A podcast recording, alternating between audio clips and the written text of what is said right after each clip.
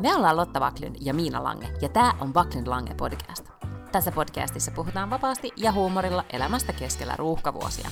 Joka perjantai meillä on puhetta duuneista, feminismistä, parisuhteesta, lapsista, ikäkriisistä, uusperheestä, nukkumisesta, hyvinvoinnista, kirjoista, Netflix-sarjoista ja aika paljon viinistä. Tällaista tilannetta ei ole siis ehkä koskaan podihistoriassa ollut, että olisi just herännyt kahden tunnin päikkäriltä ja on aivan sekasin ja, ja yrittää selvitä tähän podausmoodiin. Mä oon tässä nyt kypsässä neljänkymmenenkahden vuoden iässä ymmärtänyt, että mä en voi nukkua päikkäreitä just sen takia, että mun päikkärit menee aina tollaiseksi. Mä en pääse kerta kaikkiaan, niin, mä en kerta kaikkiaan pääse ylös sen vartin tai kaksikymmentä minuutin jälkeen, mikä oiskaisi semmoinen niin kuin oikeasti jotenkin tolkullinen järkevä päikkäriaika, vaan sit mä hups vaan nukun kolme ja puoli tuntia, jonka jälkeen mä oon aivan pihalla, eikä sitten se koko iltapäivä ja kaikki on iltaa aivan, mä oon ihan kaffella kaikesta eikä niin kuin leikkaa ja käy hitaalla ja Ja sitten ei oikeasti saa edes unta heti, kun pitäisi mennä nukkua. Nyt näin, näin tässä varmaan nyt sitten mullekin tulee käymään. Siis äh, Valterilla on tänään kahdeksanvuotissynttärit. Niin uh. sen takia mä siis katsoin yötä myöten hän tilasi prinsessakakun, siis prinsesstorttanin. Ja sitä mm-hmm. mä sitten yötä myötin äh, leivoin. Ja sitten meillä oli myös vieraita, niin sitten mä oon käynyt nukkumaan ehkä joskus yhden aikaan. Ja lapseni herää neljä viisitoista. Niin kuin, että tänään on mun synttärit. Aa, niin kuin, että joko kohta tapahtuisi jotain. Sitten hän herättää meitä erilaisia. Täällä, on, täällä oli siis mieheni ex-vaimo ja bonustyttäreni yötä. Niin hän käy sitten kaikkien meidän luona siis niin kuin, niin kuin puolen tunnin välein silleen, niin kuin, että pst, pst, että mulla on synttärit. Joku, joko joku herää mun kanssa. Ja sitten, sitten tota, seitsemän aikaan sain itseni ylös ja sitten laulettiin hänelle. Mutta se oli vähän sitten levoton se aamu, niin, niin sitten ää, sit oltiin tuossa aamupäivän rannalla, ja kun tultiin rannalta, niin sitten kaikki vähän niin kuin, niin kaikki sitten tota, vähän vetäytyi lepäilemään, niin sitten etkö tuli yhtäkkiä semmoinen hyvin hiljainen fiilis. Tota, mm-hmm. ke, ja semmoinen vähän kuin olisi mummolassa lapsena, että yhtäkkiä on ihan Joo. pysähtynyt tunnelma. Niin sitten kävin sohvalle ja nukahdin. Mua on kuulemma yritetty herättää tässä kahden tunnin aikana, mutta mä oon aggressiivisesti heiluttanut käsiäni ja, ja, ja sitten mua ei ole saatu hereille. Hienoa, että päiväuniaggressio.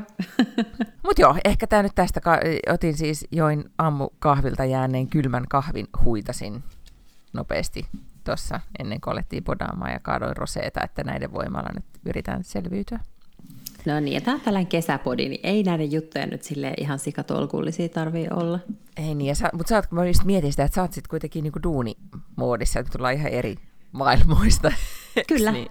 niin. Mä oon siis tänään kuitenkin koko päivän tehnyt ihan töitä. Mä olin itse asiassa ajatellut, että mä menen toimistolle, mutta sitten toi lapseni oli silleen, että etkö sinä voi tehdä töitä kotoa? Ja sitten, sitten oli pakko heltyä, tein töitä kotoa mm. tänään. Mm. No koska nyt on kuitenkin kesäpodin, niin tärkeimmät ensin, eli minkälainen sää on Helsingissä? Nyt on siis maanantai, Joo. heinäkuun puoliväli. Ihan kiva ja kuulemma tästä vaan kirkastuu illaksi, että on ollut vähän tuulista. Ja viikonloppu oli kyllä tosi hieno ja viime, loppuviikko, siis viime viikolla, oli tosi lämmintä. Oli taas vähän sellainen niin kuin kesäfiilis, mutta nyt kai jotain lupailtiin, että vähän viilenee tästä. Mm. Täällä on myös äh, luvattu siis, täällä on aina lämmintä, niin kuin nämä heinäkuun kaksi viikkoa viikkoa. Mutta nyt on luvattu vaan niin kuin mystisesti jotain seitsemäntoista astetta. Tänään oli siis ihan biitsikelit, mutta täällä tuulee. Koska mm-hmm. ollaan saaressa, niin tuulee aika usein. Mä just mietin, että sadekin on musta ihan ok, mutta tuuli on välillä niin. ikävää. Tiedätkö, jotenkin semmoinen tuuli, että tuntuu, että pää lähtee irti. Niin. Joo, kyllä. Tuuli niin. ärsyttää ihan sikana. Tuulessa ei kuule omia ajatuksiaan. Tuuli niin kuin häiritsee kaikkea. Joo, ja se on jotenkin niin kuin liian kontrolloimatonta, että jos on tosi kylmä, niin sä voit laittaa tosi va- paljon vaatteita päälle, ja jos sataa, niin sulla voi olla, teetkö, sontsa. Mutta mm-hmm. tuuli, niin se on vaan niin kuin ärsyttävää, se jotenkin kontrolloi liikaa. Mm, se on totta. Muistatko, mä kerron sitä kirjasta, mitä mä, nyt, mä sain luettua sen nyt loppuun, tämä, tämä kokonainen maailma, niin Elisabeth Gilbert, mm-hmm. niin tota, se oli siis tosi hyvä, suosittelen sitä edelleen, mutta siinä kerrottiin, että Hollannissa, joskaan varmaan tuulee, siis Alankomaissa tosi paljon, on kuulemma sellainen sanonta, että, että tai niin kuin sana sille, että jos kävelee vastatuulta päin, että se voi myös olla niin kuin nautinnollista. kävellä vastatuuta päin. Mutta mä, kun mä kuulin sen, niin mä ajattelin, että, että ne on rassukat joutunut keksimään, että sekin on nautittavaa kävellä vastatuuleen, koska niin. ne koko aika kävelee vissiin vastatuuleen. Just niin. Mm. Tällaisen tämä voi olla sisällä, mitä nyt sitten olen, mikä on ihan miellyttävää.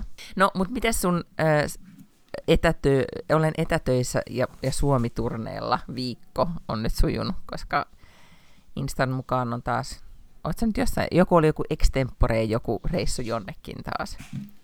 No, sain siis vaan ohjeet, että sunnuntaina kello yksitoista pitää olla alhaalla ja sit mut tullaan hakemaan ja jotain ohjelmaa on. No, ja mihin jo päädyit? Kuule, äh, Tammisaareen. Tammisaaressa on uusi semmoinen äh, museo, jonka nimi on Chappe. Ja, mm. tota, ja sinne lähdettiin, niin sitten käytiin vähän semmoista... Sä oot kyllä vierailu o- hirveästi museoissa viime aikoina. Joo, joo, joo. Ihan superhyvä. Ja sitten ähm, sit käytiin vähän lounaalla siellä ja pyörittiin, katsettiin Tammisaarta ja sitten oltiin sellainen, että no hei, tuossa on Fiskars matkalla. Ja sitten käytiin Fiskarsissa vielä ja sielläkin oli jotain tosi hienoja näyttelyitä ja käytiin semmoisessa, siellä on avannut semmoinen uusi hotelli, joka oli ihan sairaan makeen näköinen. Käytiin sitä nimi? Vähän. Sen nimi oli The... Olikohan se Tourby? Sillä on öö, samalla omistajalla semmoinen kuin The Barre, joka on Baresundissa. Niin oli, mm, olikohan joo. tämä Tourby? Joo. Niin tota, öö, ihan sairaan kiva päivä oli. Joo, ihan sikahauska päivä. Okei, mutta se oli tämmöinen niin kuin vielä vapaa-aikaa, ettei tarvinnut siinä sitten etätöitä tehdä, ei, koska oli, oli sunnuntai. Se oli sunnuntai, joo. Se oli daycation. Okei. Aivan niin joo, sä käytit tollaista ilmaisua. Eikö se ole hyvä sana? Mä ihastuin siihen sana. sanaan. Ja. Kyllä, joo. No, ee, myös mietin, että miten mä kontraan tuon, mutta en mitenkään, koska mä oon täällä saaressa ja, ja oon käynyt yksin kerran Visbyssä, joo. No onhan se sekin oli, jo jotain. Oli sekin kertakaikkisesti jännittävää. Mutta sitten hei, mä oon myös käynyt kaikennäköisissä tämmöisissä äh, lähiöbaariturneilla käytiin myös, koska mun paras ystävättäreni asuu Malmilla. Ja me mentiin mm. sitten Malmille tota, torstai-iltana, koska siellä vähän grillattiin ja syötiin ja juotiin. Ja sitten matkalla kotiin niin pysähdyttiin Malmi-loukkalissa, jonka nimi oli Chin Chin, johon siis ystävättäreni oli kieltänyt minua menemästä, kun sanoi, että se oli liian vaarallinen paikka. Uh, ja, ja siitähän Backlund vain innostuu. No sitten siellä oli meidän lisäksi semmoinen yksi, ehkä joku kuusikymppinen pariskunta, jotka oli ihan tavallisia ihmisiä. Ei, ei ollut niin vaarallinen sitten siinä torstai-iltana. Mm. Eikö tommoset lähiöbaarit, ne alkaa olemaan välillä jo tämmöistä niin kuin, vähän niin kuin katoavaa kansanperinnettä. Mm. Mä epäilen, että siis silloin kun mä asuin Lauttasaaressa ja tästä on kauan aikaa, niin niin silloin siellä vielä oli sellaisia baareja, että jos ei jaksanut mennä kaupunkiin, niin saattoi jäädä lar- larun baareihin, tiedätkö, vai niin kuin hengaamaan. Mutta en mä tiedä, ja, ja missä oli sitä aina välillä hyvin erikoista jengiä, mutta, mutta larustakin on tullut nykyään niin jotenkin semmoinen fancy, että ehkä nekin, ne on kadonnut. Niin, ne on varmaan kaikki jotain sellaisia tota, artesaaniolut paikkoja. Niin, niin, just. Niin. just. Mutta Larussa oli semmoinen kuin Riksibaari. Mä en ole koskaan itse käynyt oh, Riksi... Sitä myös tarkoitin. Joo, siis mä en ole koskaan itse käynyt niin, Riksibaarin sisällä, mutta mä muistan, että mun broidi ja sen kaverit, koska olikohan niin, että Riksibaarissa ei sit silleen ihan supertarkkoja välttämättä oltu siitä, että ootko just niin kuin kahdeksantoista vai ootko vielä vähän niin kuin seitsemäntoista. Tai kuinka paljon sulla oli promilleja. Niin, niin muistaakseni, että, että se porukka jotenkin, se mun pikkuvelen kaveriporukka, ne kävi siellä joskus Riksibaarissa. En ole itse käynyt, olen vaan kävellyt ohi. Mä oon siis just joskus ehkä vappuna, tai jotenkin silleen, että ei ole jaksettu, tai ei se ehkä ollut edes vappu, siis ei ole jaksettu lähteä kaupunkiin, niin mä oon tullut isolla jengillä Riksibaariin. Mm. Ja mulla on siitä ihan valokuvatodisteita, että ihan niin kuin järkeviä ihmisiä pöytätolkulla on ollut Riksibaarissa. Ehkä Riksibaari onkin joku ihan mahtava paikka. Pitäisiköhän tehdä tämmöinen kuule ekskursio Riksibaariin? Riksimaarin terassi oli jo muutama vuosi sitten niin räjähtäneen näköinen, että et ihme, että tiedätkö, mulle tulee semmoinen, että sitä ei varmaan ole edes olemassa, koska sille kadullehan tuli sitten myöhemmin, siinä on rakennettu joku iso päiväkoti ja että se oli ennen semmoinen vähän niin kuin kuollut kulma ja nurkkaus, mutta mä epäilen, että sekin on kuule siistiytynyt. Ää, viime viikolla, kun oltiin siellä Kuopio, Kuopiossa ja käytiin... Selvitä hiili... tää. Mä selvitän. Sun joo, on viime viikolla... Riksibaari. Joo, viime viikolla, kun me oltiin siellä Kuopiossa, me käytiin siellä Siilijärvellä, niin tota, saatiin tämmöinen Siilijärvi sightseeing. Niin nähtiin yksi semmoinen talo, missä oli siis päiväkoti ja baari siinä samassa rakennuksessa. Että se baari avasi aina kello yhdeksäntoista, se oli karaokebaari. Niin kato kello yhdeksäntoista, niin siinä vaiheessa päiväkodin lapset on jo haettu pois. Niin ne elivät silleen niin kuin sulassa sovussa siinä saman rakennuksen niin, vuokralaisina. Se oli tämmöinen lasten päiväkoti ja aikuisten iltapäiväkoti. Just niin. Mm. Voi sitten olla siellä. Nyt kun mä puhun baareista, niin alkaa ehkä tekee mieli baariin. Mm. Mikä on Foreon baaritarjonta? No siis nyt kun mä katson tästä ikkunasta ulos, niin toi on toi meidän logobaari, eli meidän oma baari, joka on tässä se niinku, ehkä niinku kaupungin kovin menomesta tai saaren kovin menomesta tällä viikolla. No niin, kerropa koska lisää. Siellä on aina... No ei siis se on äh, siis äh, tämä tikibaari, jonka mieheni mm-hmm. rakensi aikoinaan, joo. Niin se on nyt sitten tota, varusteltu, hyvin varusteltu siihen, koska on juhlaviikko. Tiedossa siis mieheni täyttää viisikymmentä nyt perjantaina. Wow. Niin, tota, täällä on bunkrattu, niin kuin ruotsiksi sanotaan, hirveä määrä alkoholia. Niin, tota, ja siinä on heti, kun tulee vieraita, niin se on aina tämmöinen, että sinne sitten tälleen beachin jälkeen siirrytään. Nyt se näyttää vähän tyhjältä. Mä luulen, että baarimestari on siirtynyt grillimestarin hommiin. Mutta se on siis, mä suosittelen, että kaikilla olisi tommoinen, tiedätkö, oma pikku beachibaari landella. Koska se teki, meillä on siinä, siinä on rakennettu tämmöinen semmoinen hiekkakenttä siihen viereen, missä on semmoinen beach-hiekkaa, missä voi pelata joo. Bullia ja, ja sitten istuu aurinkotuoleilla ja, ja sitten siihen laitetaan diskovalot ja sitten on tanssia niin kuin hiekalla. No siis kuulostaa tosi ihanalta.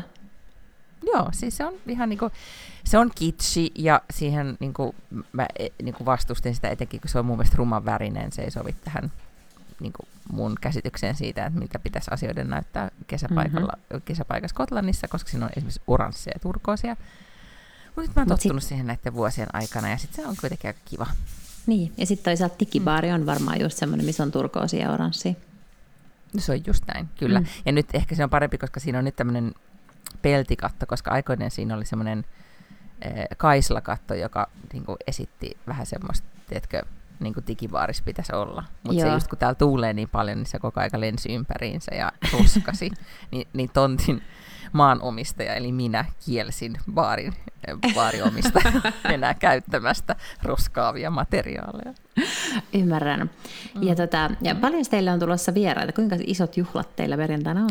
No ei, meille tulee varmaan noin joku kolmisenkymmentä ihmistä about. Mm. Me ei just jää laskemaan, siis osa on, äh, tota, jää meille, siis ne on safariteemaiset juhlat, joo. Ja meillä pystytään tämmöisiä safaritelttoja tähän meidän tontille, että osa jää yöksi niin, että ne voi nukkua niissä safariteltoissa, ja sitten osa on täällä paikallisissa majoitusvaihtoehdoissa sitten yötä. Mutta kuitenkin joo, ei mitään niinku massiivista määrää, mutta sellainen, että, tai nyt laskettiin, että, että kaikki mahtuu, meillä on siis... Tehdään semmoinen pitkä dinneripöytä ja sitten istutaan ulkona ja ei saa sataa vettä. Niin tämä on niin kuin meidän plääni. Ja sitten ollaan baarissa. Ennen kuin mennään siihen, mistä mä tarvitsin nyt sun apua, joka on siis äh, puhe, mm-hmm.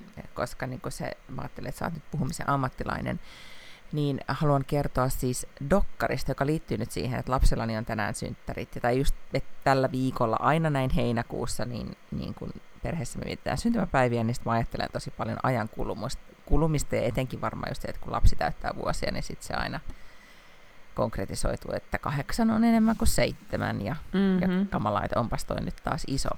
Mutta mä olin itsekseni tuossa yhtenä iltana ja katoin sellaisen dokkarin Netflixistä kuin How to measure a year.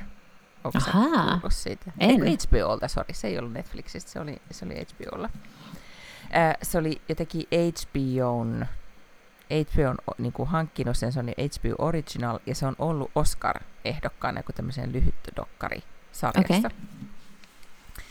Ja se tarina on siis sellainen, että siinä elokuvaohjaaja, joka varmaan niin kuin vajaa nelikymppisenä tullut isäksi, niin kuvaa tytärtään kaksivuotiaasta kahdeksantoista ikävuoteen saakka joka syntymäpäivä. Se kuvaa siitä pätkän ja haastattelee sitä tyttöä, kysyy apot samoja kysymyksiä, että mitä on, mitä on voima ja, ja minkälainen, miten sä kuvailisit sun ja mun suhdetta ja mitä sä pelkäät ja niin kuin aika isoja kysymyksiä elämästä. Mm. Ja sitten se tyttö vastaa niihin ja, ja, tota, ja siinä näkyy, että miten se ensin se taapero, siitä tulee kouluikäinen, sitten siitä tulee yläasteikäinen, just se ikään kuin se angstinen murrosikä näkyy ja sitten se, että miten hän kasvaa, kasvaa tota, aikuiseksi. Ja sitten, mä en paljasta sitä loppuun, mutta siinä lopussa sit se, se tyttö tekee y- yhden jutun, joka siis, mä en tiedä minkä takia se sitten jotenkin kosketti mua niin paljon, mä itkin joku niinku vuolaasti, joku vartin sen jälkeen, kun mä olin katsonut sen dokkarin loppuun, se oli jotenkin aivan, aivan, aivan ihana.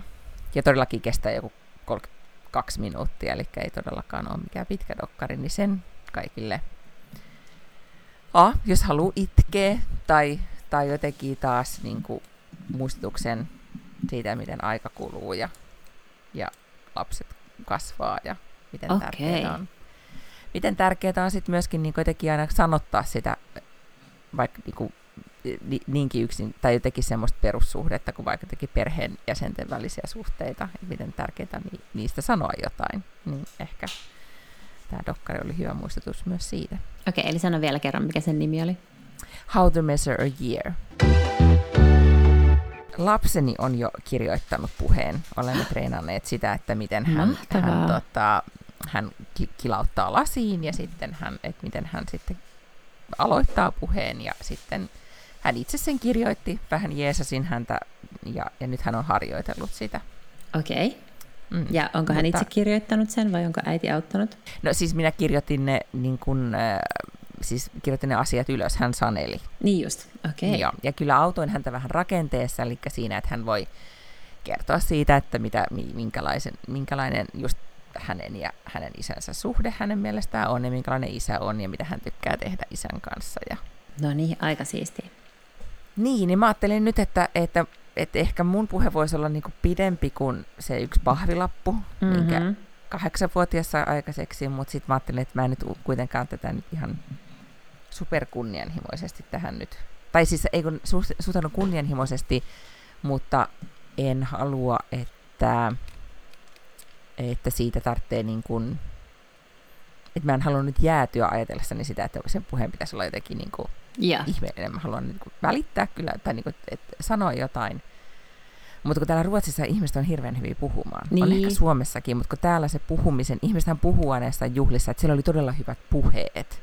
Oli aivan ihastuttavat puheet ja olipas nyt onnistunut puhe ja hän on aina niin hyvä puhumaan. Niin vähän se tässä nyt sitten nostaa tätä jännitystä slash rimaa. Ymmärrän. No mennään mm. kohta sellaisiin yksityiskohtaisempiin, mutta siis kaikista parasta, jos on ikinä sellaisessa tilanteessa, tiedätkö, että yhtäkkiä istutaan siinä pöydän ympärillä ja sitten kohta onkin sille, että jaha, no se olisi sitten Miinan vuoro pitää puhe ja ei ole yhtään varautunut eikä mitään, niin maailman helpoin muistisääntö tai ylipäätään niin kuin sääntö puheen pitämiseen, jos se tulee just tuolle extemporeaan, että sano jotain menneisyydestä, sano jotain nykyisyydestä, sano jotain tulevaisuudesta. Ja siis tämänhän sä pystyt niinku keksimään viisitoista sekunnissa, että vaikka se olisi silleen, että Miina, Miina sano jotain, sitten sä nouset sit silleen, että ihanaa olla täällä teidän kanssa, me olemme niin monta vuotta tunteneet ja meidän ystävyytemme on ollut minulle tärkeä asia viimeiset kolmekymmentä vuotta ja vihdoinkin tänä iltana saan jakaa tämän hienon hetken teidän kanssanne ja odotan monta vuotta yhdessä teidän kanssanne, jotta vielä kolmenkymmenen vuoden päästä olemme täällä samassa paikassa juomassa roseita ja pitämässä yhtä hauskaa. Eikö niin? Jotain menneisyydestä, jotain Joo. nykyisyydestä, jotain tulevaisuudesta. Erittäin hyvä kaava. Mm. Mm. Ja sehän voi olla sitten, se on semmoinen ihan tosi hyvä paniikkiratkaisu ja se ei koskaan niin kuin mene mm-hmm. pieleen. Mutta, mutta nyt kun sit kuitenkin ehkä tämä sun puhe on silleen vähän merkittävämpi tuossa tapahtumassa, mm-hmm, mm-hmm. niin tota, ylipäätään aina kun pitää puheen, niin pitää miettiä, että miksi just minä, niin, että miksei joku muu, että miksi, miksi just mun pitää sanoa jotain, mitä mä voin tuoda siihen, mitä joku muu ei voi. Ja sähän tietenkin voit tuoda siihen niin kuin aivan ainutlaatuisia anekdootteja Antonista. Mm-hmm. Sä voit mm-hmm. kertoa hänestä siis sellaisia asioita, mitä ne muut ei tiedä, ei tietenkään mitään noloja asioita, vaan siis tuoda esille sellainen niin kuin sellainen puoli hänestä, mitä kaikki muut ei välttämättä ole nähnyt ollenkaan. Mm-hmm, niin kuin, että millainen hän on vaikkapa avopuolisona ja, ja isänä ja kotona ja kaikkea sellaista. Mutta sitten mä ajattelen, että, että niin kuin jos puhutaan muodosta, niin kuin tavallaan se on sitä sisältöä, että mitä sun kannattaisi yrittää mm-hmm. sinne niin kuin miettiä. Mutta sitten se, se muoto, niin mä ajattelen kyllä, että hyvä puhe, niin se niin kuin naurattaa tai hymyilyttää mm-hmm. ja sitten se koskettaa. Jos se ei mm-hmm. voi saada molempia, niin sitä ainakin pitäisi hymyilyttää. Niin että et voi luopua siitä koskettavuudesta niin kuin mieluummin, mieluummin kuin siitä, että ihmisiä hymyilyttää jotenkin silleen sen puheen aikana. Mm. Naurattaa kuulostaa pelottavalta, ei ole pakko naurattaa, ei ole pakko niin kuin vitsailla ja silleen. Mutta, mutta jotenkin saada se semmoinen hymy ihmisten kasvoille. Siis tarinat ja yksityiskohdat on oikeasti tosi tärkeitä ja mielenkiintoisia. Että et, et vaikka, se on, vaikka sä haluaisit kertoa hänestä, että hän on hyvä isä, niin se ei niinku ole kauhean kiinnostavaa, jos sä sanot osana sun puhetta, että hän on tosi hyvä isä. Vaan onko tässä sun... vähän tämä, niinku, että eh, don't tell, show, niin, don't tell. Että et sit sun pitää kertoa se joku tarina, missä sä tavallaan niinku itse näet, että hän on hyvä isä. Ja sitten taas kun kertoo tarinaa, niin mun mielestä ää, ei saa niinku liian paljon, ei saa jäädä tietenkään vellomaan yksityiskohtia, jotka ovat tärkeitä yleisölle, mutta yksityiskohdat on niin kuin aina hauskempia. Et on hauskempaa sanoa, että äh, ihminen keittää juhlamokkaa, kuin että ihminen keittää kahvia. Tai on hauskempaa, että ihminen syö maksalaatikkoa, kuin että se syö ruokaa. Tiedätkö, mitä mä tarkoitan? Mm, ymmärrän, Joo. todella. Mutta sitten taas niin kuin kannattaa kyllä olla silleen säästeliäs tavallaan niin kuin informaation kanssa, että et jos ei ihmisen tarvitse tietää jotain ymmärtääkseen sitä juttua, niin ei sitä kannata kertoa. Ja tämä on siis tavallaan niin kuin stand-up-komiikasta semmoinen hyvä sääntö, että et kirjoita vaikka se koko juttu paperille ja sitten viivaat yli kaikki ne lauseet ja jokaisen sanan, mitä sen yleisön ei tarvitse tietää, jotta ne voi ymmärtää sen punchlinen, koska se on tavallaan niin kuin täytettä ja se on epäolennaista. Erittäin, erittäin hyvä vinkki ehkä, mitä ei tule ajatelleeksi, jos kirjoittaa paljon. Se edi, hyvä editointihan aina... aina tota, takaa sen, että et mistä tahansa jutusta tulee, tulee parempi. Mm. Mutta ehkä toi, että et vielä puhutussa muodossa, niin se on vielä tärkeämpää, että siinä ei ole liikaa mm. sanoja. Tota, oota, mitä mun piti vielä... Niin, siis Hesarissahan oli juttu tästä puheen pitämisestä. Siinähän haastateltiin kolmea eri... Mä muistan nyt vaan, että Timo Soini oli siinä haastateltavana, mutta mä en muista, oliko siinä ketä muita siinä oli. Siinä oli Kari Ketonen ja Seela Sella. Aivan. Ja, ja siinä sitten puhuttiin tästä, että onko, että onko se niin kuin, että vähän tämä niin kuin vitsillä sisään mm-hmm. ajatus, että, miten, että on, onko se kannattava vai ei. Mitäs, mikä sun mielipide siitä on? No siis mun mielipide on, että joo, jos se tulee itseltä luontevasti mm-hmm. ja, ja ikään kuin uskoo siihen juttuun, kun eihän se niin kuin kaikille sovi. Siis just joku Timo Soini, niin mä luulen, että Timo Soinille se sopii ja Timo Soini osaa mm-hmm. arvioida sen yleisönsä aika hyvin ja, ja itsensä aika hyvin, että se osaa varmaan niin kuin pohtia, että, ja se on esiintynyt niin paljon, niin se osaa, se osaa arvioida, että mitä mä sanon, että se naurattaa noita ihmisiä. Mm-hmm. Mm. Mm. Mutta, tota, mutta sitten taas Seela Sella oli sitä mieltä, että ei mitään vitsejä ja mä voin kuvitellakin, että Seela Sella ei ole ollenkaan sellainen... Niin kuin sellainen puheenpitäjä, mm. että se, et Seela Sella mun mielestä vaikuttaa myös tosi paljon näyttelijältä. Eli hän, kun hän pitäisi puheen, ei mun mielestä olisi Seela Sella pitämässä puhetta, vaan hän näyttelisi puheenpitäjää. Tiedätkö, mitä mä tarkoitan? Tiedän, mm. mutta hän puhuu myös siitä, että et myöskin jotenkin, että antaa flown viedä, että et jolle, et hän puhuu aitouden puolesta ja sen puolesta, että just, et kuinka tärkeää on puhua ikään kuin suoraan. No sitä, joo. Jotenkin suoraan sydämestä, että et ei tarvitse jotenkin niin kuin sanasta sanaa sitten jotain harjoitella. Niin, ja mä oon muutenkin vähän sitä mieltä, että aika harva ihminen on kauhean hyvä puhumaan spontaanisti.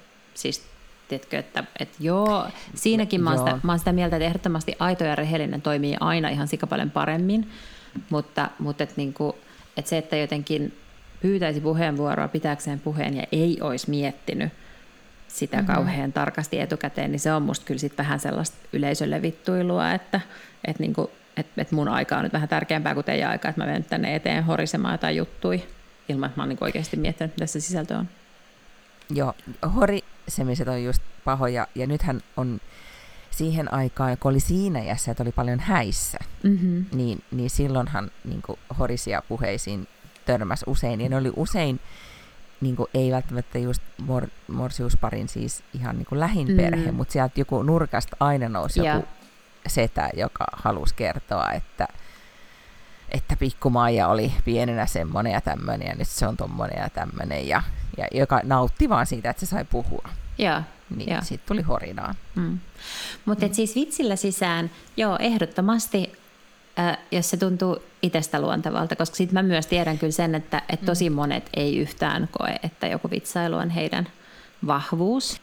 Ja sitten kuitenkin tavallaan kolmenkymmenen hengen juhlat, missä kaikki ovat jo ystäviä, niin ei sun tarvii heitä vakuuttaa siitä, että sä olet mukava joviaali ihminen.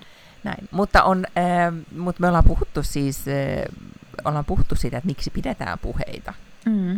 siis lapseni kanssa, että, mi, että mikä se, niin kuin, miksi niin tehdään. Ja se on ehkä just tämmöinen, mikä liittyy myös tähän dokkariinkin, että semmoinen niin kuin sanottaminen, että asiathan kun julkisesti sanot, sanotetaan tai sanotaan jotakin, niin se, se tekee sitten niin kuin, se on jotenkin merkityksellisempää tai, tai tuota, vahvistaa sitä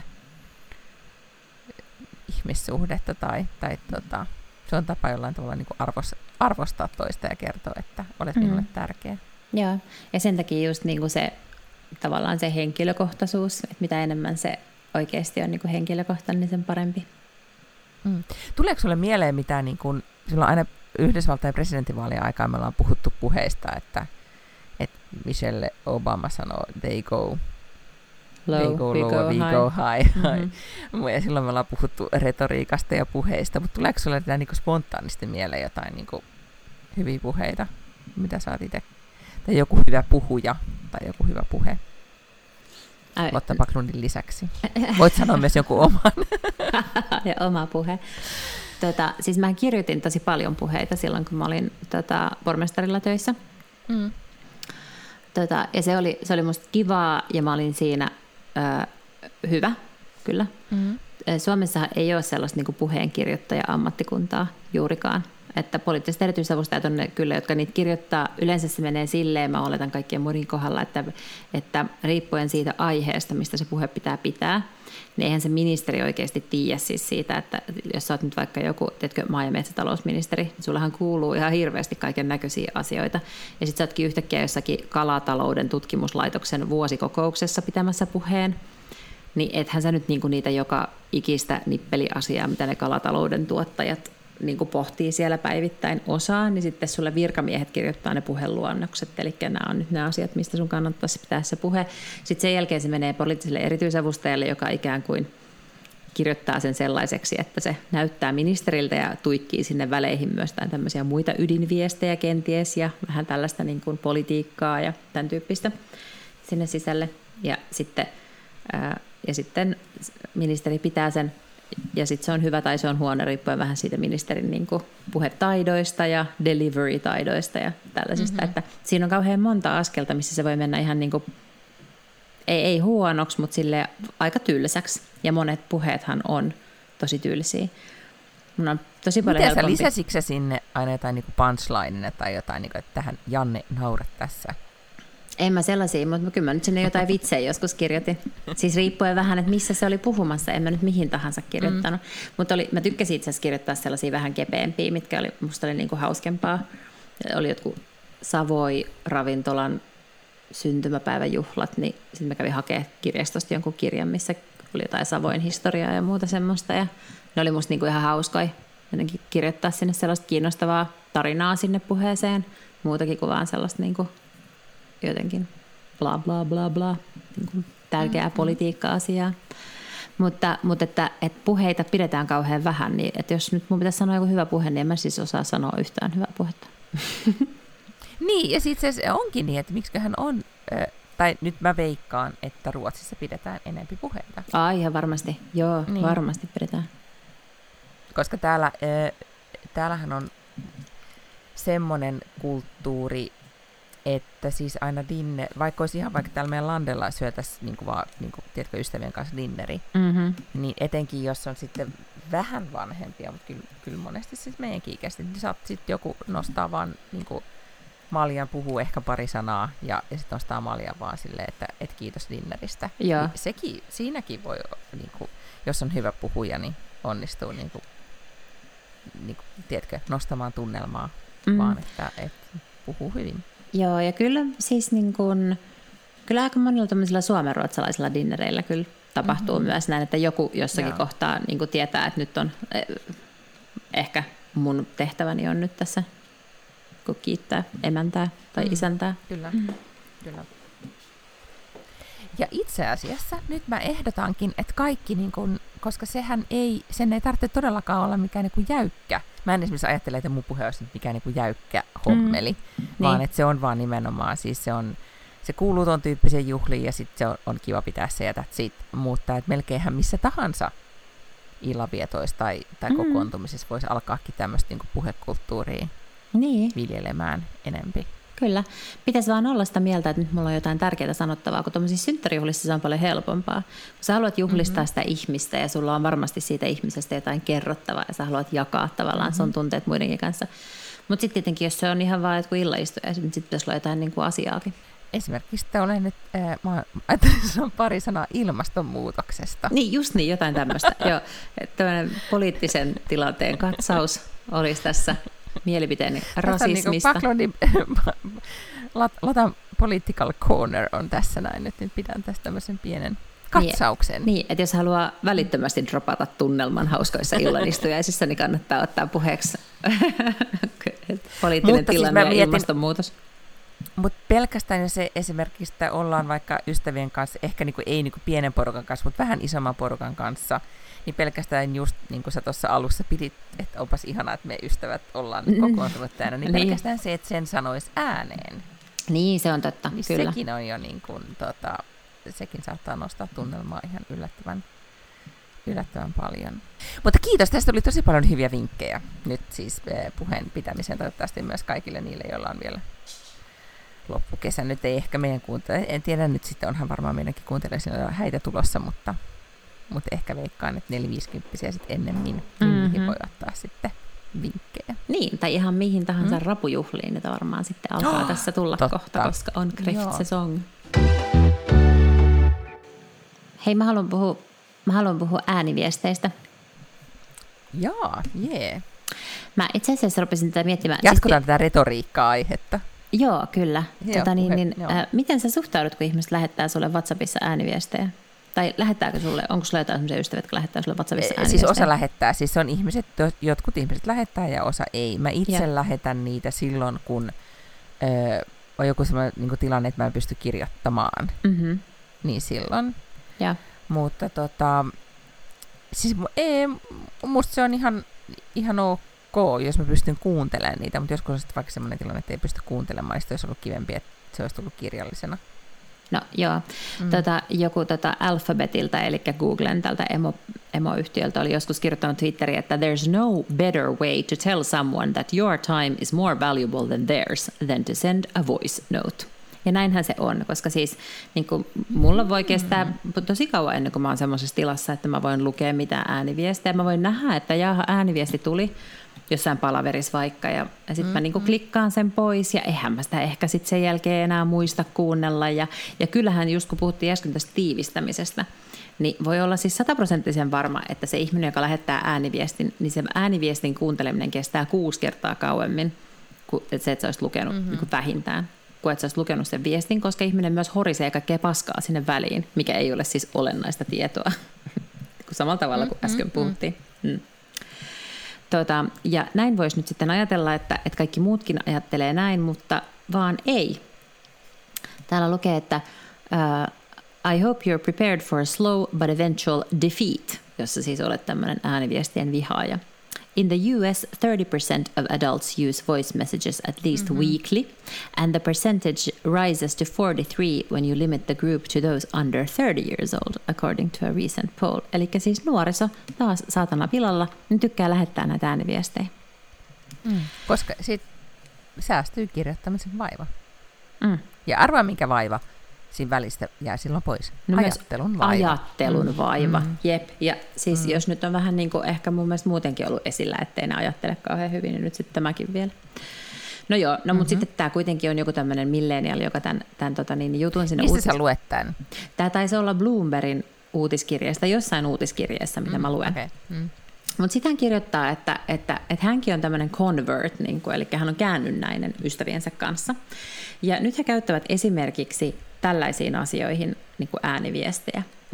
Recording a debrief of a crazy night out during the walk back home and sending it to a group chat. Ja toihan on itse asiassa aika mm, hauskaa. Eli matkalla, niin, matkalla kotiin Joo. baarista niin käydään läpi, että mitä silloin on tapahtunut ja lähetetään sinne ryhmächattiin, koska on myös totta, että sit jos sitä rupeaa purkamaan seuraavana päivänä, niin sitten se yrittää katsoa kaikista sun niin kuin luottokorttimerkinnöistä tai siis niistä notifikaatioista, mitä tulee, kun sä oot käyttänyt korttia, että missä on oltu ja mihin aikaa. Niin ne on tuoreemmin Toi mielessä. Toi on niin kaukana just mun nykyisestä elämästä, mutta nyt tulee sellainen olo, että mä toivoisin tosi paljon, että mulle tällaiselle niin kuin, tavalle olisi sit jatkossa käyttöä. Mun goals mm-hmm. on nyt, että tekisi tommosen niin kuin briefi-ääniviestin okay. neljältä aamuyöllä jossain Joo. vaiheessa. Joo, ehkä mummotunnelin jälkeen. Ehkä. Mm-hmm. Sitten toinen, mihin sitä kuulemma voi käyttää hyvin, on sending snippets of ambient nature sounds back to city dwellers. Eli varmaan just, tiedätkö, ihmiset, kun käy jossain kesämökillä ja sitten sä oot jossakin siellä laiturin nokassa, niin sitten tämmöistä niin kuin luontoääniä lähetellään tällaisiin chatteihin. Siis mä voin kertoa, haluaisitko sä kuulla, että menisi, täällä fooroissa tuulee? Just niin, menisin sanoa, että semmoinen kun tulisi kuule kolme ja puolen minuutin ääniviesti, niin mä blokkaisin sut. No loppukesäksi. Sitten joo. sä oot silleen, että olet pannassa. Yep. Et valataan asiaa syyskuun alussa. Mm. Sitten täällä on conveying something complex that requires the nuance of voice, eli good for apologies. Mm. Eli anteeksi pyyntö mm. on kuitenkin, anteeksi pyynnössä on tärkeää jotenkin aistia sitä nuanssia tai tapaa, millä se sanotaan. Koska sitten kuitenkin voi olla, että vaikka se sano, kirjoittaisi saman asian, se saattaisi kuulostaa töksähtävämmältä kuin sanoessa, niin sitten mm-hmm. kirjoittaa mielestä siihen tätä voi käyttää. Ja, tota, ja sitten täällä on vielä, että answering how are you to a faraway friend without having to negotiate time zones and packed schedules. Mm. Että sitten niin tommosia voi sitten vastata ääniviesteillä. Mutta täytyy sanoa, että ei näistä nyt ihan hirveän moni vielä mitenkään saanut mua kauhean käännynnäiseksi, koska siis ääniviestit on musta aivan sietämättömiä. Mm. Mä tiedän äh, on ihmisiä tai pariskuntia, jotka tappelee ääniviestein, koska Ahaa. se on niinku parempi, että sä saat nyanssit Joo. välitettyä, mm. niinku kaikki vittuilun ja muun niinku aggressiot siihen ääneen, ja sitten tota, mut toinen ei voi keskeyttää sua. Eli se on Totta. vähän niinku keskustelu, mutta sitten kuitenkin niinku tämmöisessä hallitumassa muodossa. Joo. Hmm. Ahaa, toihan on fiksua. Tai, tai en hmm. mä tiedä, onko se loppujen lopuksi fiksua, mutta siis ymmärrän tämän käyttötarkoituksen. Mm. Mutta jos mä mietin esimerkiksi niin kuin omassa tuota, parisuhteessa, niin esimerkiksi meillä, meillä kirjallinen viestintä on silleen hirveän tärkeää, että me voidaan palata siihen, että et ei niin tyyliin, että sanoit näin, sovittiin, niin että tehdään näin, että sulla on pöytäkirja, se, että sen Aivan. takia mä jotenkin niin kuin preferoin. Niin. Mutta, mutta silloin kun... Jos vaikka ajaa autoa tai on jossain kiireessä, niin sitten mä saatan vaan, niin kun, että sulle itse asiassa, mä oon varmaan tiennyt salaa, että sä vihaat niitä, koska sulle mä en ole niitä koskaan missään välissä silleen, niin että no, et käy, käykö silloin ja silloin, laittanut, yeah. sulle mä aina kirjoitan, mutta sitten on jotain ystäviä, millä mä vaan painan nappia ja silleen, otetaanko silloin? Jännää, yeah. nyt mä testaan, että mitenköhän käy sun kanssa. Jos mä... No mutta tämähän onkin musta mm-hmm. kiinnostavaa, että mitä jos sä saat jonkun uuden ystävän tai jonkun, joka sitten mm-hmm. lähettää näitä ääniviestejä, niin pitäisikö sille niinku heti sanoa tavallaan, että, että mä en sit niinku, että mä en välttämättä kuuntele noita. Tai miten se, mm-hmm. koska se olisi jotenkin niinku nip it in the bud, olisi musta jotenkin silleen kohteliasta. Mut eikä toi, niin, niin, että vuosikausia tämän... ollaan ystäviä ja toinen aina lähettelee niitä ja sitten sit ei, no. Toinen koskaan kuuntele niitä. Niin, niin. Mutta muistaaksä siis, kun eikö nykyään kuitenkin sääntönä, että vastaajana ei jätetä viestejä? Tai vanhemmat voi, okei, mä en edes, ehkä ei edes vanhemmat jätä viestejä, siis omat vanhempani siis mietin. Niin. Ennen jättivät, nykyään joo. eivät enää. Että tavallaan sehän on aivan se on kuoleva kansanperinne. Se varmaan onkin, joo. Plus, niin, että koska siis se oli, koska kukaan niitä ei koskaan kuunnellut niitä. Niin, ja mä oon sitten vielä niinku ajatellut, että... Että tota, et jos on oikeasti jotain tärkeää, kun joku soittaa ja mä en vastaa, niin sitten pitää jättää viesti. Ja mä oon siis monta vuotta luullut, että mulla on, mulla on puhelinvastaaja, mutta ei mulla ei vissiin ole. Tai siis kun on mun mielestä jätä viesti, niin eikö niin, että se tarkoittaa, että laita tekstiviesti? Niin, todellakin, joo. Niin. Toimittajana silloin aikoina, silloin oli tekstiviesti kyllä käytössä, se ei ollut niin antiikkista aikaa, mutta kun se oli just se, että silloin soitettiin, mutta ei jätetty edes viesti, kun sä et halunnut tavallaan niin kuin paljastaa, että millä, joskus, että millä asialla sä soitat ikään kuin. Että, joo, kyllä. Että se, että, niin, mutta sitten mä luulen, että nykyään, että ää, siis verovirasto soitti mulle täältä Ruotsista monta kertaa, niin, ja ne ei saanut mua kiinni, niin se jotenkin stressasi, koska ne ei jättänyt viestiä, että miksi te soittelette mulle. No mä mietin ihan samaa mm. silloin, kun ne soitti ja pyysi mua sinne Pöllöraatiin pari viikkoa sitten sieltä Maikkarilta. Niin en mä vastannut sille, ja aina kun mä googlasin sen numeron, niin siinä luki jotenkin, että varmaan huijari tai jotain tällaista. Ja sitten kun se oli tarpeeksi monta kertaa soittanut, niin mä vastasin, kun mä olin niin vihainen, että mä puhun tälle huijarille. Sitten olikin se joku tuottaja sieltä Maikkarilta. Niin ajattelin, jos olisi laittanut vaan tekstarin, että hei. Niin, niin että tämä ja tämä täältä ja täältä yritin tavoitella, niin mä olisin soittanut siis takaisin silleen vartissa. Mm. No mutta kiinnostaa kuitenkin, että jos jollain on joku tämmöinen niin kuin hyvä ö, tapa, että millä voi saada, tai et, pitääkö mä sanoa, pitääkö mä sanoa, että... Niin, tai sitten jos tulee muita käyttötarkoituksia mieleen, koska tämä niin kuin mm. Rapid Barilta Rapid Up-viesti on hyvä. Se oli kyllä ihan hyvä, joo. Mä olen katsonut Camilla Läckbergin Instagramia. Ilmeisesti mä seuraan häntä. Ja tuota, hän kysyi seuraajiltaan tällä tavalla. Hän oli postannut tämmöisen valokuvan lapsistaan lentokoneessa. Ja sitten hän kirjoitti, että, että ymmärrän, että nyt luonne, luonnollisesti äh, laitan käden mehiläispesään. Mutta mm-hmm. olen rehellisesti utelias tietämään tästä keskustelusta. Kun me matkustamme, eli hän on siis naimisissa tämmöisen... Hän on niin kuin kakkoskierroksella, naimisissa Simon, niin. Simonin niin. kanssa. Niin. Kuntavalmentaja, yrittäjä, kaksikymmentä Joo. vuotta häntä nuorempi. Mm. Mm. Ja kun he matkustavat, niin hän ja Simon matkustaa bisneksessä ja lapset matkustavat yhdessä turistiluokassa. Ei herran jumala sentään.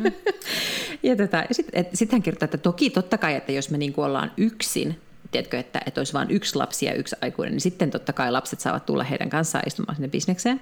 Mutta kun heitä on tälleen useampi, kun näitä lapsia on vissiin monta, niin, mm-hmm. niin kun he matkustavat, niin he matkustavat sitten Simonin kanssa bisneksessä ja lapset matkustavat ää, tuolla ekonomissa, niin tuota, turistiluokassa. Niin, että, et, miksi, että mitä mieltä te olette tästä, koska hänen mielestään tämä opettaa heille työntekemisen arvoa ja rahan arvoa, että ää, täytyy ymmärtää, ettei sille toista vaan päästä mihinkään bisnekseen istumaan, jos on lapsia ei ole käynyt töissä. No tämä viimeinen oli vähän paraphrasing, mutta siis tämä niin, oli hänen siis, ajatus. Niin. Koska tässä on niinku, mä oon nyt vähän, eikö me viime viikolla puhuttu Camilla Läckbergistä ja siitä hänen sommarpraatistaan, mm-hmm. missä hän siitä kehonkuvastaan puhuu siitä, edelleen se keskustelu jatkuu täällä.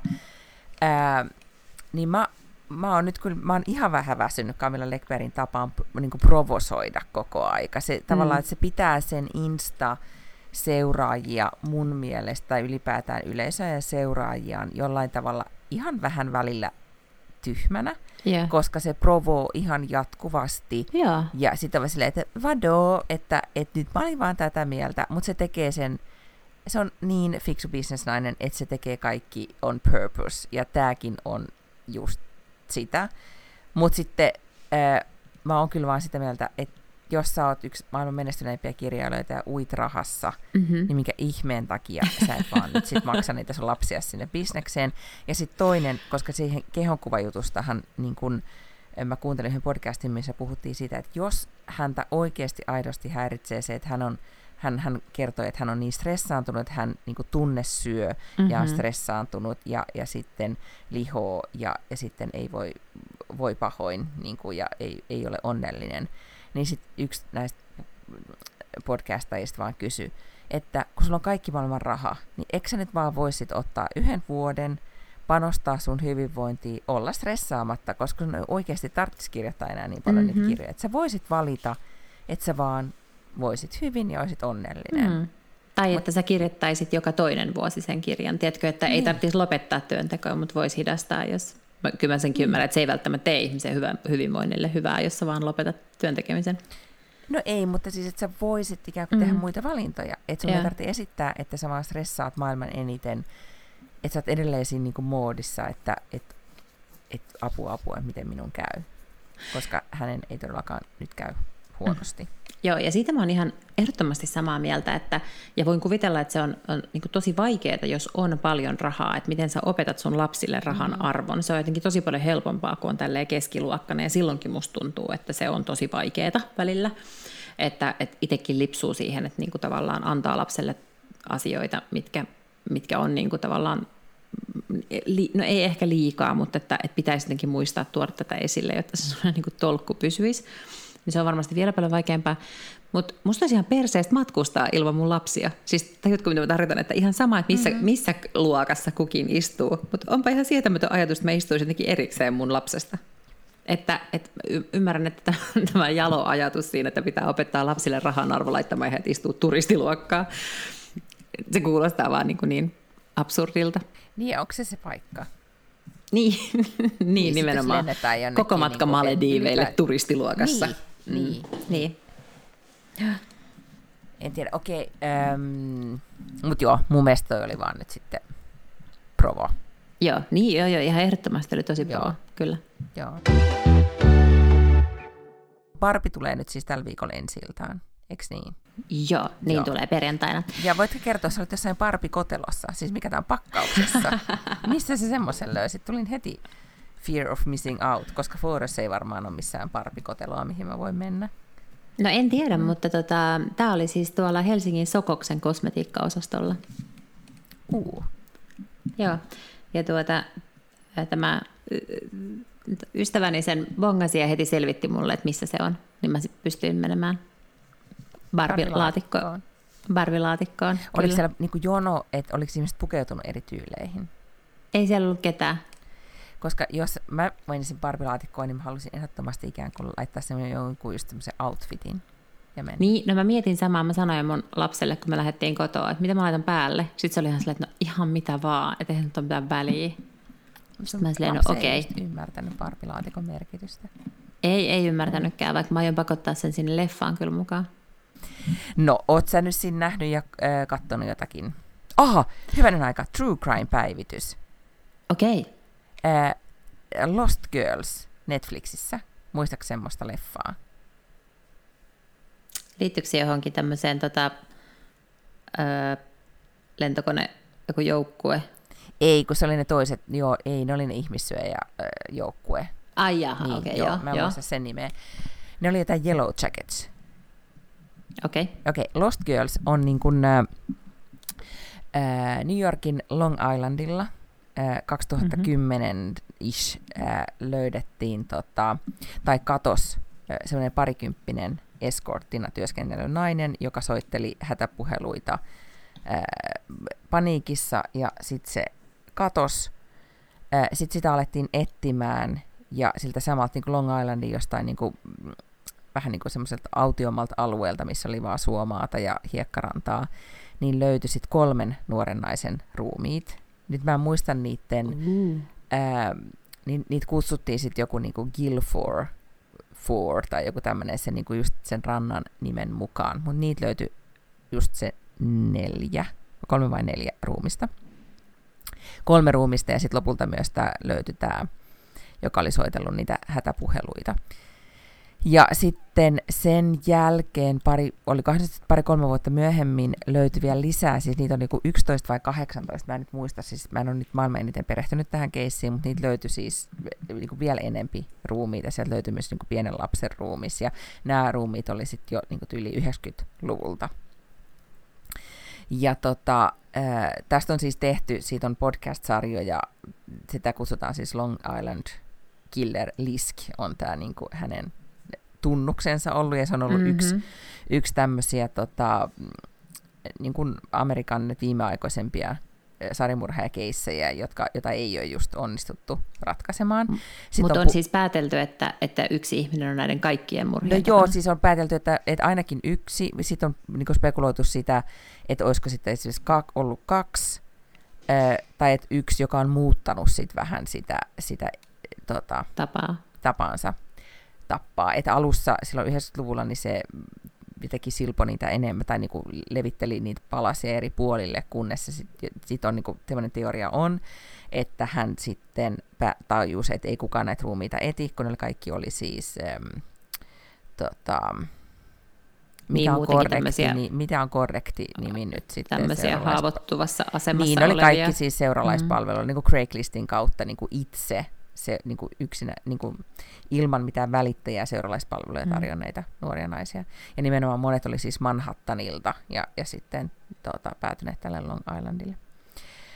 Öö, Ja tämä Lost Girls, tämä yhden näistä kadonneista tytöistä, just tämä, joka soitti tämän hätäpuhelun, niin hänen äidistään tuli sitten tämmöinen niinku super... taistelija sille, että nämä niin kuin, tällaiset nuoret naiset, jo, ja poliisihan ei koskaan niin kuin, oikeastaan kenenkään näiden katoamista ottanut vakavasti, koska he oli niin kuin, ajatuksena se, että, että tota, seuralaisena työskentelevät joutuu vaikeuksiin, tai se on niiden oma valinta. Siis siinä oli hyvin paljon tämmöisiä mm, poliisin mm. toiminnassa oli ongelmia, ja sitten tämä äiti sitten tsemppasi, tai alo, aloitti kamppailun näiden ylipäätään sen puolesta, että tätä tutkinto, tutkimusta jatketaan. Ja siitä on siis tehty paitsi kirja, niin sitten myös tämä Netflix-leffa, jonka nimi on Lost Girls. Mm-hmm. Siinä on se isosilmäinen nainen, joka on vähän hullun oloinen. Mikä ihme se on sen naisen nimi? Se on ollut tosi monessa tämmöisessä niin kuin palkitusleffassa viime aikoina. Okei. Okay. Äh, no niin. Se, onko se se Twilight-nainen, siis se, tota, joka esitti sitä Diana Spenceria myös, Dianaa? Ei, ei, ei, kun tämä on vähän vanhempi nainen. Se yleensä esittää ah. just tämmöistä niin kuin äitiä. Ah, okei, okay, okei. Okay. Joo, kyllä sä tiedät sen, no niin. Mä ajattelin, että isot silmät ja hullun näköinen, niin tuli vaan mieleen se. Okei, okay, ei. Tosi, niin kuin nyt meidän bingo ei ole, mä en, mä en ole nyt ihan terässä, mä voisin sen googlaa, mutta en jaksa. No niin, mutta nyt sitten tuli kaksi, kolme päivää sitten tieto, että newyorkilainen arkkitehti, joku Habermeier, Frex Habermeier, joku vajaa kuusikymppinen kundi, niin on sitten tämän uuden, saman mitä nämä kaikki sarjamurheet on nykyään saatu kiinni, niin tällä niin kuin gene, D N A-genetiikkasysteemillä saatu hänet siis kiinni.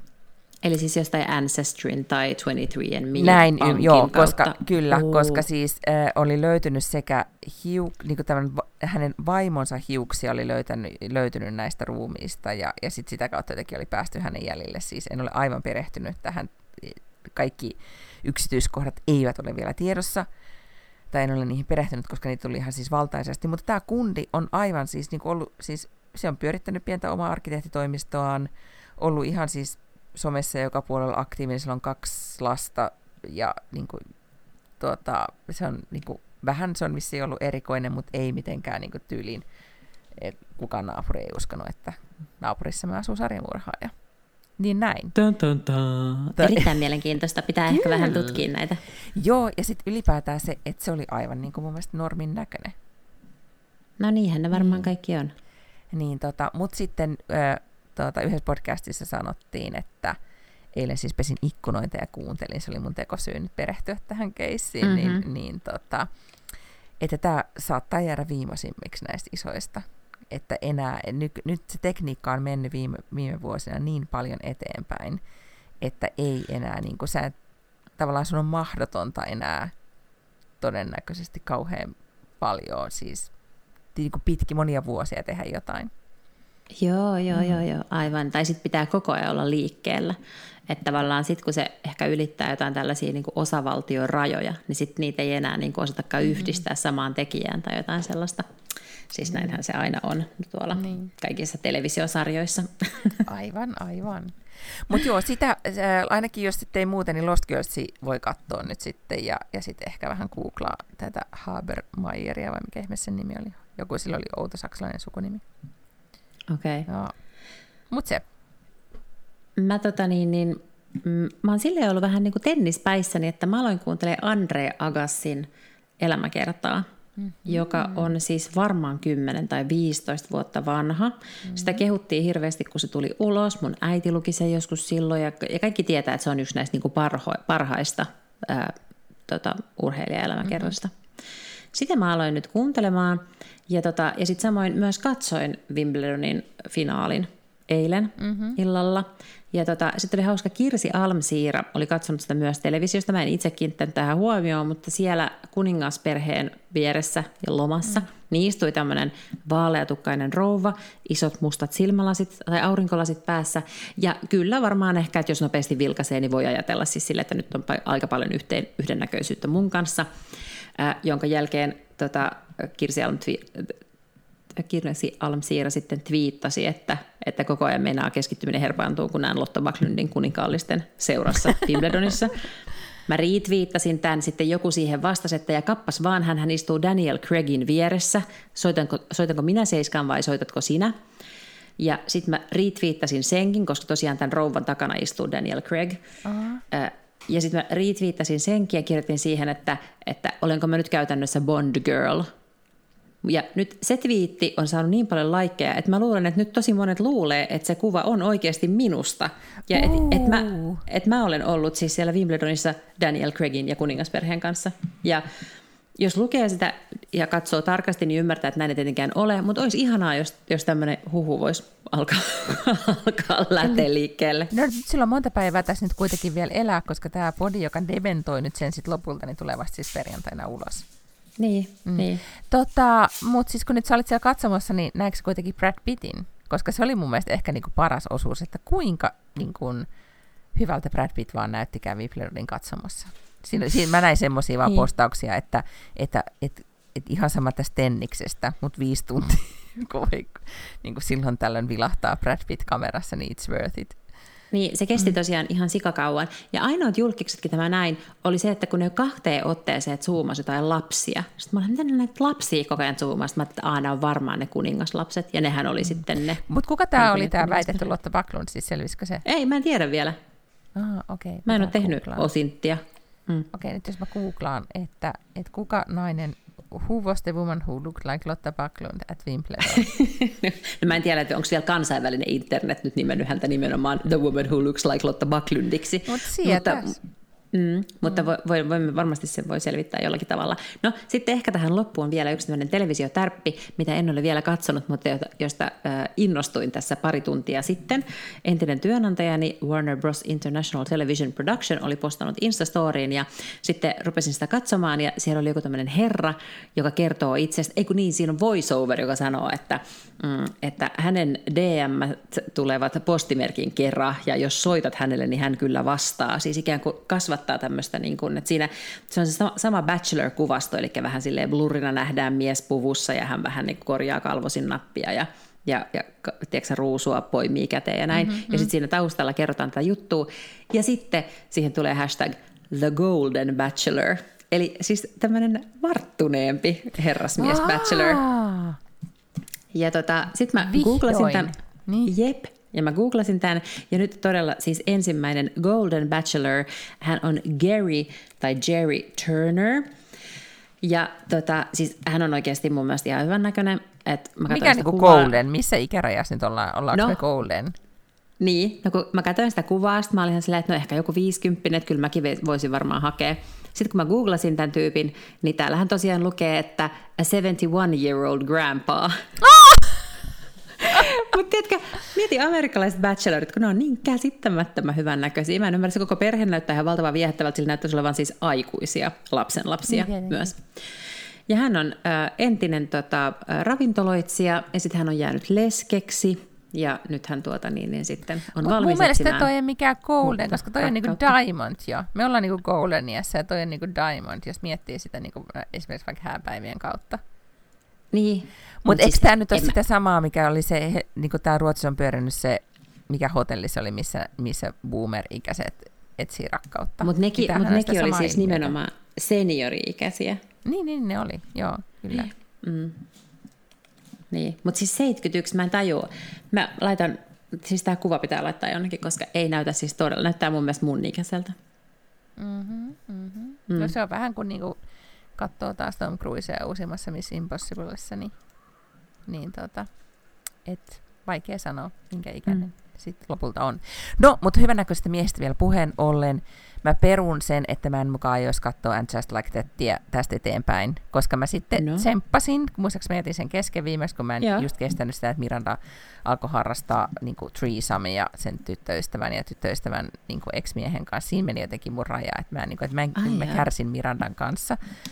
Äh, mutta nyt tämä uusin jakso sitten jotenkin taas oli vähän niin kuin yllättävän niin kuin hauska ja, ja tapahtui jännittäviä asioita etenkin, koska Carrie äh, bongas tai siis tapas miehen, joka on se sama näyttelijä, joka näytteli siinä, vitsit mikä ihme sen, silläkin on kyllä saksalainen nimi, mutta se ei ole tämmöinen sarjamurhaaja saksalainen, mutta siis se oli tota, se oli siis, joka näytteli muistaakseni semmoista sarjaa, missä nainen mikäs Kathy Kate Shutter jotakin, näytteli siis nelikymppinen nainen me, niin kuin näytteli, että se on kustannusalalla harjoittelijana.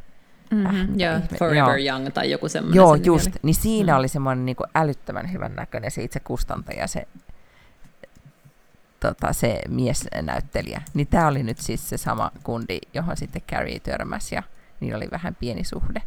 Niin se, varmaan ne oli niin kuin algoritmit oli päättänyt, että Carrien kannattaisi olla tämän tyyppisen miehen kanssa, niin ihmiset taas tykkää sarjasta ja näin tapahtui. Nonni. Mm. Että nyt sitten, en tiedä, nyt mä aion vaan katsoa sitä. Se ehkä vaatii just, että vähän ottaa, ottaa roseeta tai chardonnayta alle ja sitten nauttii siitä. Ymmärrän. Mutta hyvä, mä menen kuulen nyt sitten, nyt meillä ruokakello soi, niin, niin tota, ää, menen syömään ja sitten ollaan valmistautumaan juhlaviikkoon. Mahtavaa juhlaviikkoa. No oikein paljon nyt sitten onnea syntymäpäiväsankareille, joita teillä on kiitos, siellä kaksin kiitos, kappaleen. Kiitos. Ja, tota, ja mahtavaa safarijuhlistusta perjantaina. Kyllä. Ja tärkeintähän tässä on mun Pinterestissä researchatty asu. Voin postaa sen sitten. Puheet sinne hyvä. Ja lahjat, whatever. Tärkeintä on joo. asu. Mm. Niin onkin. Niin on. Niin. Erittäin hyvä. Tällä mennään. Joo. No mutta hyvä. Sitten kuullaan. Oletko vielä ensi viikon lomalla vai töissä vai missä sä oot? Joko sä kohta pääset lomalle? No niin, jatketaan sitten tällä samalla meiningillä. Ja. Mä, vien, mä nukun päikkäreitä ja juoroseita ja sä oot töissä. Hyvä työn. Hyvä. No niin, hauskaa viikkoa. Moi. Moikka. Moi.